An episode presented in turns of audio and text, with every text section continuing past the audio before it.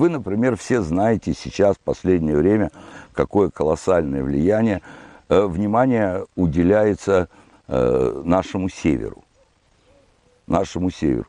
А вы знаете, что по большинству письменных источников этот север описан экспедициями датскими, шведскими, английскими, немецкими. Так исторически сложилось. Они умели писать и любили писать. Но на самом деле север однозначно был открыт, открыт, освоен, освоен э, русскими первопроходцами. Вот сейчас мой коллега из э, такой организации «Северная археология-1», это крупнейшая археологическая организация в Западной Сибири, вот он уже два месяца э, работает на Таймыре, на Таймыре, именно по выявлению зимовий перво, э, русских первопроходцев и их изучению, потому что это единственный способ э, э, получения информации о том, кто, когда и с какой целью был на севере. Понимаете? Это как пример. Как пример. Поэтому, еще раз подчеркиваю, что археология – это един, один из важнейших, а зачастую единственный источник информации, исторической информации о том или иной территории, о том или ином народе, и в этом ее огромное социальное значение. Второй момент, который бы я бы хотел подчеркнуть, это э, познавательная часть, э, так сказать, археологических исследований, которая теснейшим образом связана э, с популяризацией истории, э, с воспитанием, с патриотическим воспитанием молодежи. Без археологии это невозможно.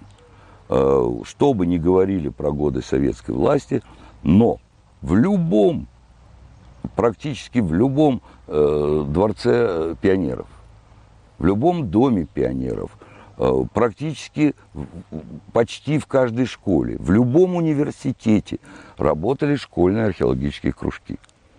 По массовости участия детей археологические экспедиции стояли на третьем месте, вот по моим, так сказать, прикидкам, после пионерских лагерей и строительных отрядов. Школьники, студенты составляли 90% э, состава археологических экспедиций.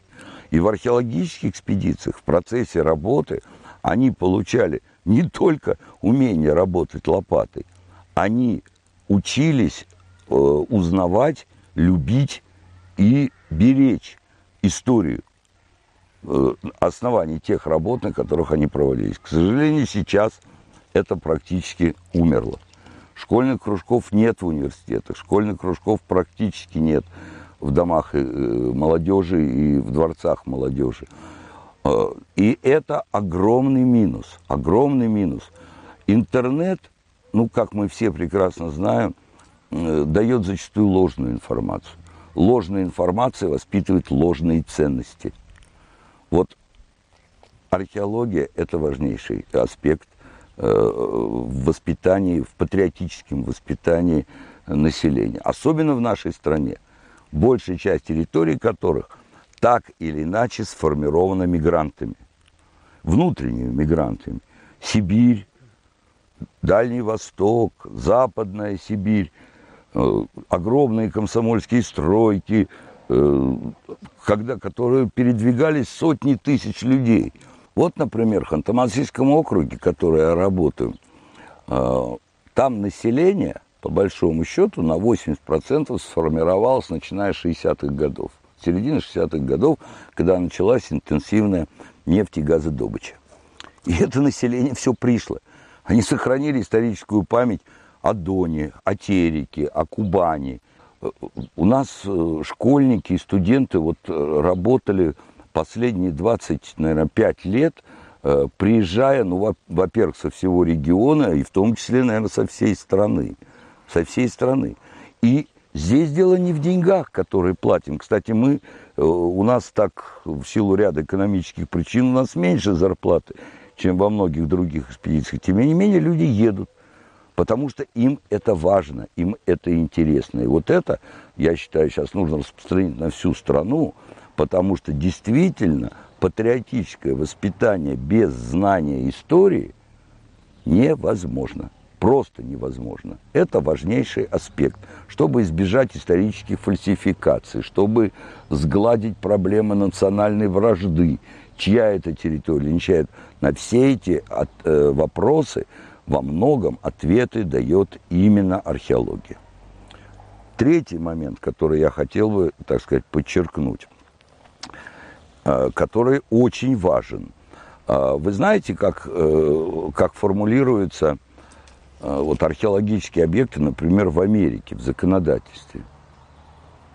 Это, у них это называется историко-культурные ресурсы. Вот этот термин сам, ресурс, он уже подразумевает особое отношение к этому. И это действительно ресурс. Ресурс, который сегодня тебе даст одну информацию, завтра по мере развития техники, технических средств, другую информацию, еще более точную, потом третью и так далее. Почему в археологических нормативных документах, э, э, так сказать, очень рекомендуется не проводить стопроцентного исследования археологического объекта? Именно потому, чтобы через какое-то время люди могли, ученые, специалисты, к, к этому вернуться, к этому вернуться и получить новую информацию на новом э, научно-методическом уровне, понимаете? Вот. И вот именно этот подход как к, ресурсу, как к ресурсу, я считаю, что это огромная проблема нашей страны, что он у нас не сформулирован ни в законодательстве, ни в системе управления. Ни в системе управления. Огромная проблема в том, что Э, я считаю, что это общая проблема и чиновников, и юристов, и депутатов, которые принимают нормативные документы, и, и сотрудников министерств, которые разрабатывают подзаконные акты, именно в том, что они не понимают всего значения археологии для нашей страны. В принципе, не понимают. В результате 17 июня этого года вышло дополнение – Э, к положению о порядке выдачи открытых листов. Открытый лист – это единственная форма федерального разрешения, на основании которой могут проводиться археологические работы. И там скромненько так написано, что сейчас разрешение на археологические работы может получить любой человек с высшим образованием. Все. То есть ты закончил по специальности сантехника, у тебя есть диплом о высшем образовании, ты можешь стать археологом. Вот это проблема нашего общества. Они не понимают, когда общество не понимает важности археологических источников, оно не понимает всей специфики подготовки необходимых специалистов. К сожалению, за последние 20 лет во многих высших учебных заведениях резко сокращены курсы по подготовке археологов, ликвидированы кафедры в результате укрупнения, ну а про научно-исследовательские институты, которые брали на себя зачастую ведущую роль э, в организации археологических работ в масштабах всей страны. Вы знаете, что сейчас творится с Академией наук, и фактически они из-под Академии наук выведены, их статус непонятен. Это я вам уже скажу как директор организации, понимаете?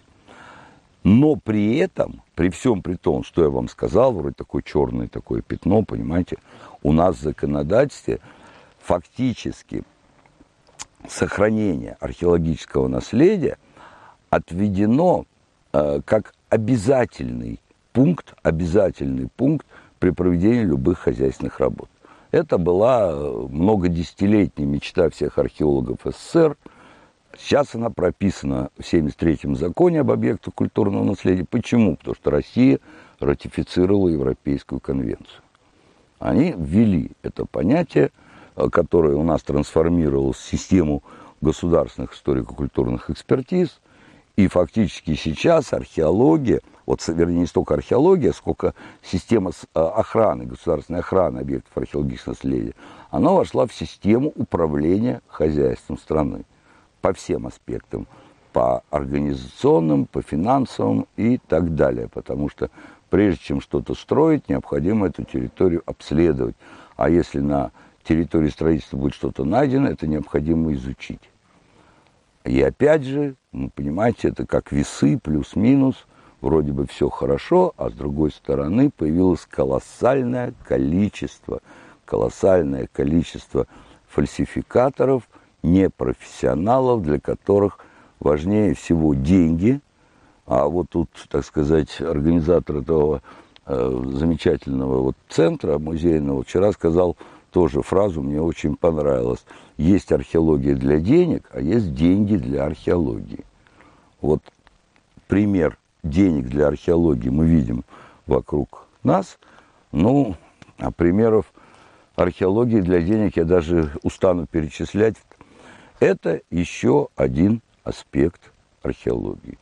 И, наконец, последний, вернее, будет пересекаться с предыдущими, о чем бы я хотел сказать, это то, что в, э, необходимо исследовать, необходимо исследовать технологии. Все зародилось в древности, фактически все зародилось в каменном веке. Вся орудийная система, вся кинематика движений предметами, это все зародилось в каменном веке. Дальше только менялся материал. И опять же, источником об этом служит только археология. Больше ничего. Как это реализовать? Реализовать это можно только вот системой вот таких музейных комплексов, показом, отработкой, э, так сказать, определенных научных целей и задач по реконструкции древних технологий. И, опять же, это замечательный, замечательный э, обучающий фактор для детей и молодежи. Но это, я думаю, об этом вам расскажут уже без меня.